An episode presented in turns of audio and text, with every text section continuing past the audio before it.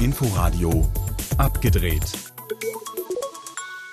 Herzlich willkommen. Im Studio begrüßt Sie zu Abgedreht, dem Filmmagazin hier im Inforadio, Alexander Soyer. Die Kinos sind zu und so richtig spielt dieses Thema ernüchternderweise kaum eine Rolle mehr in den öffentlichen politischen Diskussionen und offenbar auch nicht wirklich bei möglichen Planungsszenarien. Schleswig-Holstein beispielsweise hat vor kurzem so etwas Ähnliches wie eine Öffnungsperspektive bekannt gegeben, in der die Kultur im Grunde so gar keine Rolle spielt. Hier in der Sendung aber bleibt das natürlich ein großes Thema. Die Kinos sind Thema und wie es ihnen geht und wie es weitergeht und weitergehen könnte, darüber habe ich mit Christine Berg vom HDF gesprochen, dem größten deutschen Kinoverband. Das Gespräch dann am Ende von abgedreht. Außerdem in der Sendung Neuigkeiten von zwei großen Filmfestivals. Das größte der Welt, dann hoffentlich so richtig mit großer Leinwand und Gästen. Aber etwas später und ein anderes wichtiges Festival, Sundance nämlich, hat gerade begonnen und zeigt Filme dementsprechend im Heimkino Streaming-Modus. Dazu mehr dann nach den Streaming-Tipps der Woche mit unter anderem State of the Union, der Sonntagnacht in der ARD läuft und danach in der Mediathek. Der eher trockene Witz Stephen Frears und die plaudernden Pointen Nick Hornbys. Ihre neue Zusammenarbeit State of the Union ist nun weder Verfilmung noch wirklich Film. Auch wenn aus der zehnteiligen BBC-Serie nebenbei ein Roman entstanden ist und sie am Stück gesehen auf Filmlänge kommt. Ein Paar, gespielt von Rosamund Pike und Chris O'Dowd, trifft sich zehnmal in einem Pub, meist um zehn Minuten später zu einem Termin bei der Eheberatung zu gehen. Und nun ja, über ihr Fremdgehen, den Brexit, Kreuzworträtsel oder alles Mögliche sonst zu sprechen und abzuklopfen, ob und wie es weitergeht mit ihnen. Wieso läuft jedes Gespräch auf unsere Ehe hinaus? Ich dachte, der Ausdruck eines Kreuzworträtsels wäre sicheres Terrain. Popkultur ist selbstverständlich bei einem Nick Hornby-Stoff immer wieder auch ein Thema in den zehn mittäglichen Pubsitzungen bei Wein und Bier mit diesem mal mehr, mal weniger streitlustigen, aber immer kurzweiligen und spitzfindigen Gesprächsduett. Langweilig jedenfalls wird es nie in den 100 Minuten dieser etwas anderen Beziehungskomödie und dabei ist es völlig gleich, ob man sich diesen Ehe- und Liebesleben rundumschlag mit seinen Kultur- und Politikverzierungen am Stück im Fernsehen oder häppchenweise in der ARD-Mediathek anschaut. Wer gräbt, der findet vielleicht etwas Großes oder seine Bestimmung und schließlich seine Größe.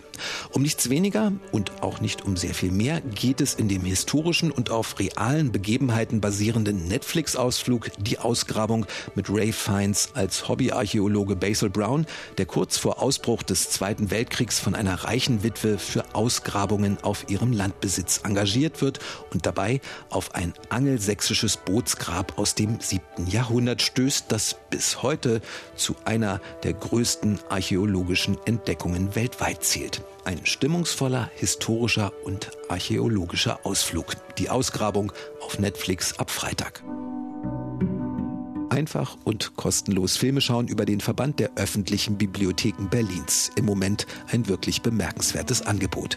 Zu finden dort zum Beispiel die Dokumentation Jellems Anleitung zum Glücklichsein über das Leben und Wirken des berühmten Psychotherapeuten und Autors Dr. Irwin Jellem. Der Titel ist zwar eher eine Mogelpackung, denn eine Anleitung gibt es nicht, aber Gespräche und Eindrücke eines Mannes, der sich selbst als Geschichtenerzähler versteht und seine berührende Biografie, in der sich die Geschichte der Psychotherapie seit Mitte des letzten Jahrhunderts spiegelt. Jellems Anleitung zum Glücklichsein im Filmangebot der Bibliotheken Berlins. Tobias Lindholms Film A War in der ZDF-Mediathek ist zu gleichen Teilen Kriegs-, Familien- und Gerichtsdrama. Da ist der Kommandeur einer dänischen Armeeeinheit in Afghanistan, Klaus Petersen, der mitten im Kugelhagel eines Überraschungsangriffs eine tragische Entscheidung trifft. Da ist seine Familie zu Hause, die ihr Leben ohne ihn meistern muss. Und da ist zum Ende von A War der Prozess zu Hause, in dem nicht nur über den Fall entschieden wird, sondern in dem sich Petersen auch selbst entscheiden muss, wie er zu seinen Taten steht und was eigentlich die Wahrheit ist. Ich kann doch nicht den Männern die Schuld geben. Sein, dass du acht Kinder umgebracht hast, aber hier hast du drei Kinder, die leben. Auch wenn das Gerichtsdrama das Award ebenfalls ist, erst im dritten Akt des Films beginnt, hat man im Nachhinein das Gefühl, dass die Beweisaufnahme schon am Anfang eröffnet wird und jede Entscheidung in ihrem eigenen Umfeld aus jedem Blickwinkel beleuchtet wird. Dass weder das Urteil am Ende noch der Film eine echte Antwort auf das Dilemma zu geben versuchen, um das es geht, ist die größte Stärke dieses extrem eindrucksvollen Films. A War noch bis zum Wochenende in der ZDF-Mediathek. Ein paar Filmvorschläge für zu Hause. Und ein weiterer Streaming-Tipp, wenn auch nicht für jeden immer zugänglich, sind oft die großen und wichtigen Filmfestivals, wenn sie an ihren üblichen Terminen festhalten, wie beispielsweise jetzt das Sundance Festival, das an diesem Donnerstag in Utah begonnen hat. USA-Korrespondentin Katharina Wilhelm mit einem Überblick. Durch zentimeterhohen Schneestapfen, die klirrende Kälte. Das ist normalerweise Sundance. Filmemacher, Liebhaber, Journalisten, Verleiher drängeln sich auf der Main Street, der Hauptstraße in der Stadt Park City, wärmen sich in Cafés auf und kommen ins Gespräch über Filme. Doch in diesem Jahr ist alles anders. Das Filmfestival findet online statt.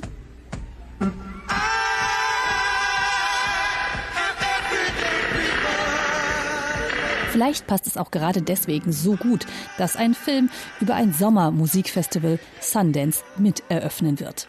Summer of Soul ist ein Dokumentarfilm über das Harlem Cultural Festival, das 1969 stattgefunden hat. Das Festival wurde zwar aufwendig gefilmt, doch das Material habe dann mehr als 50 Jahre in irgendeinem Keller gelegen, ohne dass es jemand gesehen hätte, erklärt Filmemacher Amir Thompson. And it was recorded and documented. When it was over, just like that, it was done in a flash. Nobody cared. So the footage just sat in the basement for 50 years.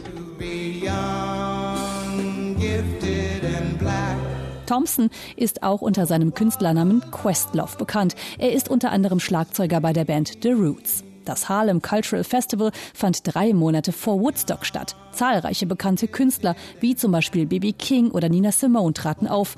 Warum die Geschichte des schwarzen Kulturfestivals lange nicht erzählt wurde, auch dieser Frage geht der Dokumentarfilm nach. Es sei ein wichtiger Film, der zur richtigen Zeit komme, so Thompson. 72 Online-Premieren hat Sundance zu bieten, wenn man sich angemeldet und ein Ticket gekauft hat. Doch so ein Filmfestival ist natürlich immer mehr als nur Filme schauen.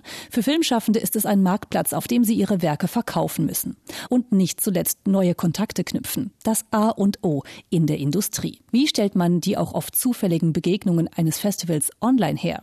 Der Österreicher Thomas Mikusch versucht es mit einem virtuellen Haus, das er mit seiner PR-Firma White Bear aufgebaut hat. Wir haben da ein Filmmusikhaus äh, geschaffen, wo wir eben Regisseure, äh, Komponisten, aber auch Kameramänner etc. zusammenbringen. Und das sind Panels mit Komponisten und Komponistinnen, das sind äh, mit Regisseuren, Regisseurinnen und Networking-Events, Workshops, Konzerte. Also wir werden eine Tanzparty am Abend machen mit einem DJ. Also wir versuchen trotzdem Leute zu vernetzen und zusammenzubringen hier. In den USA sind nach wie vor viele Kinos geschlossen. Die Coronavirus-Pandemie hat das Land weiter fest im Griff. Covid-19 wird auch filmisch eine Rolle spielen. Drei Filme beschäftigen sich damit, unter anderem In the Same Breath. Darin setzt sich die chinesisch-amerikanische Filmemacherin Nanfu Wand mit Propaganda zur Covid-19-Pandemie in China auseinander. Um dem Publikum ein bisschen Festivalgefühl mitzugeben, stehen die Filmemacher vor und nach dem Film für Fragen zur Verfügung. Ersetzen wird es eine Festivalatmosphäre trotzdem wohl kaum. Thomas Mikusch, der schon oft durch den Schnee in Park City gestapft ist, kann der virtuellen Variante trotzdem etwas abgewinnen. Nach Park City zu gehen für Sandern ist ja wahnsinnig teuer. Also die Unterkünfte, das Essen, alles ist dort wirklich schweineteuer. Und, und somit ist es auch sehr exklusiv, finde ich. Und dieses Jahr kann man das vielleicht auch weitermachen können, weltweit Leute ansprechen, die es vielleicht sonst nicht nach Park City schaffen würden. Ob das virtuelle Filmfestival vielleicht sogar zukunftsfähig ist, das wird sich wohl erst am Ende der sieben Tage zeigen. Ein Beitrag von Katharina Wilhelm. Das Sundance Festival komplett digital in diesem Jahr. Cannes dagegen setzt weiter auf echtes Festivalleben und dafür auch auf ein bisschen mehr Zeit. Nachdem die Filmfestspiele von Cannes im vergangenen Jahr erst wenige Wochen vor dem offiziellen Start Mitte Mai abgesagt wurden, ist die Festivalleitung in diesem Jahr früher zur Stelle. Wohl auch um eine komplette Absage wegen Terminproblemen im Festivalpalast von Cannes zu umgehen, gibt das Festival de Cannes bereits Ende Januar bekannt, dass der ursprüngliche Zeitplan pandemiebedingt nicht zu halten ist. Die Filmfestspiele werden um rund zwei Monate auf Anfang Juli verschoben. Bereits im Oktober, anlässlich der kleinen Sonderedition des Festivals in Cannes, hatte sich Festivaldirektor Pierre Lescure vorbehalten, den Termin zu verschieben. Lescure erklärte im Herbst für den Fall, dass die Filmfestspiele pandemiebedingt nicht, wie sonst üblich, im Mai stattfinden könnten, hätten die Festivalleitung und die Stadt Cannes bereits Ausweichtermine besprochen. Fest stehe nur, das Festival 2021 solle stattfinden. Wegen der Corona-Pandemie musste die 73. Ausgabe der Filmfestspiele im vergangenen Jahr abgesagt werden. Das Festival hatte im Sommer trotzdem eine offizielle Auswahl an Filmen präsentiert produziert. Vier Langfilme daraus wurden im Herbst in der Spezialausgabe an der Croisette gezeigt. Eine goldene Palme wurde nicht verliehen, lediglich Kurzfilme wurden bei der Sonderedition prämiert. Sabine Wachs über die Verschiebung des Cannes Filmfestivals in den Sommer, wenn hoffentlich wirklich Kino- und Festivalleben wieder möglich sein können. Auf diese Hoffnung setzen natürlich auch die Kinos, die seit November zu sind. Und es gibt im Moment wohl kaum jemanden, der mit so vielen Kinomachern und Kinobetreibern im Dauerkontakt steht wie Christine Berg, die seit Mitte 2019 den Hauptverband Deutscher Filmtheater kurz HDF leitet. Über 1700 Kinos an über 800 Standorten in Deutschland gehören dazu. Und für Christine Berg dazu gehört der Austausch mit den Kinobetreibern. Ich glaube, im Moment haben wir alle Emotionen, die ein Mensch haben kann, haben die Kinos auch. Ich habe neulich ähm, mit einem Kinobetreiber gesprochen, der fing wirklich nach ein paar Minuten an zu weinen. Auch nicht weiter weiß. Und zwar auch emotional nicht weiter weiß. Und, ähm, dann habe ich welche, die wirklich wütend sind und auf uns einschreien, warum wir, ähm, warum die Politik nichts tut oder warum die Leute nicht zu Hause bleiben oder auch Wut ist dabei. Ich habe aber auch ähm, Kinobetreiber, die sagen, boah, das ist das erste Mal in meinem Leben, dass ich sonntags nachmittags in Ruhe Kaffee trinken kann. Ein gewisser Frust aber natürlich schwingt überall mit. Gerade bei den größeren und kleineren Kinoketten, bei Betreibern, die mehr als ein Kino haben, da hapert es immer noch mit den Hilfen, während das bei den Programmkinos besser läuft und lief. Klar ist aber, die gesamte Branche ist in Aufruhr. Letztes Jahr monatelang geschlossen, auf Viertelkraft durch den Sommer geschleppt und seit November wieder zu. Die Verluste sind enorm. Christine Berg. Wir haben im letzten Jahr einen, einen Umsatzverlust von einer Milliarde. Wir haben das, das kann man sehr einfach ausrechnen. Wir haben geguckt, welche Filme wären normalerweise gekommen, was hätten wir damit ungefähr gemacht. Wir haben ein bisschen konservativ gerechnet und uns ist eine Milliarde verloren gegangen. Das ist nicht wenig Geld. Das heißt, der Kinobranche geht es richtig schlecht. Die schaffen das im Moment noch aufrecht zu stehen. Das hat viel damit zu tun, dass auch das Prinzip Hoffnung ganz stark bei uns ist. Dass wir darauf hoffen, dass wir wieder aufmachen können, dass wir darauf hoffen, dass gute Filme kommen. Und dann auch die Leute, und darum geht es ja, wir müssen das Vertrauen des Publikums wieder gewinnen, dass die auch ins Kino gehen. Gleichzeitig geht es aber auch immer wieder darum, gehört zu werden, zu verhandeln, Hintergrundgespräche zu führen und nicht übersehen zu werden. Wie jetzt aktuell beispielsweise in einem möglichen Öffnungsplan aus Schleswig-Holstein, in dem die Kulturbetriebe nicht mal vorkommen, außer für Schulklassenbesuche.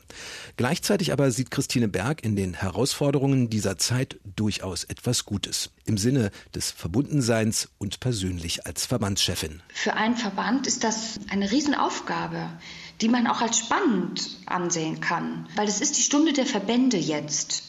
Na, ganz oft ist es so, dass Mitglieder sagen, ähm, was bringt ein Verband mir eigentlich? Und jetzt können wir zeigen, was wir bringen.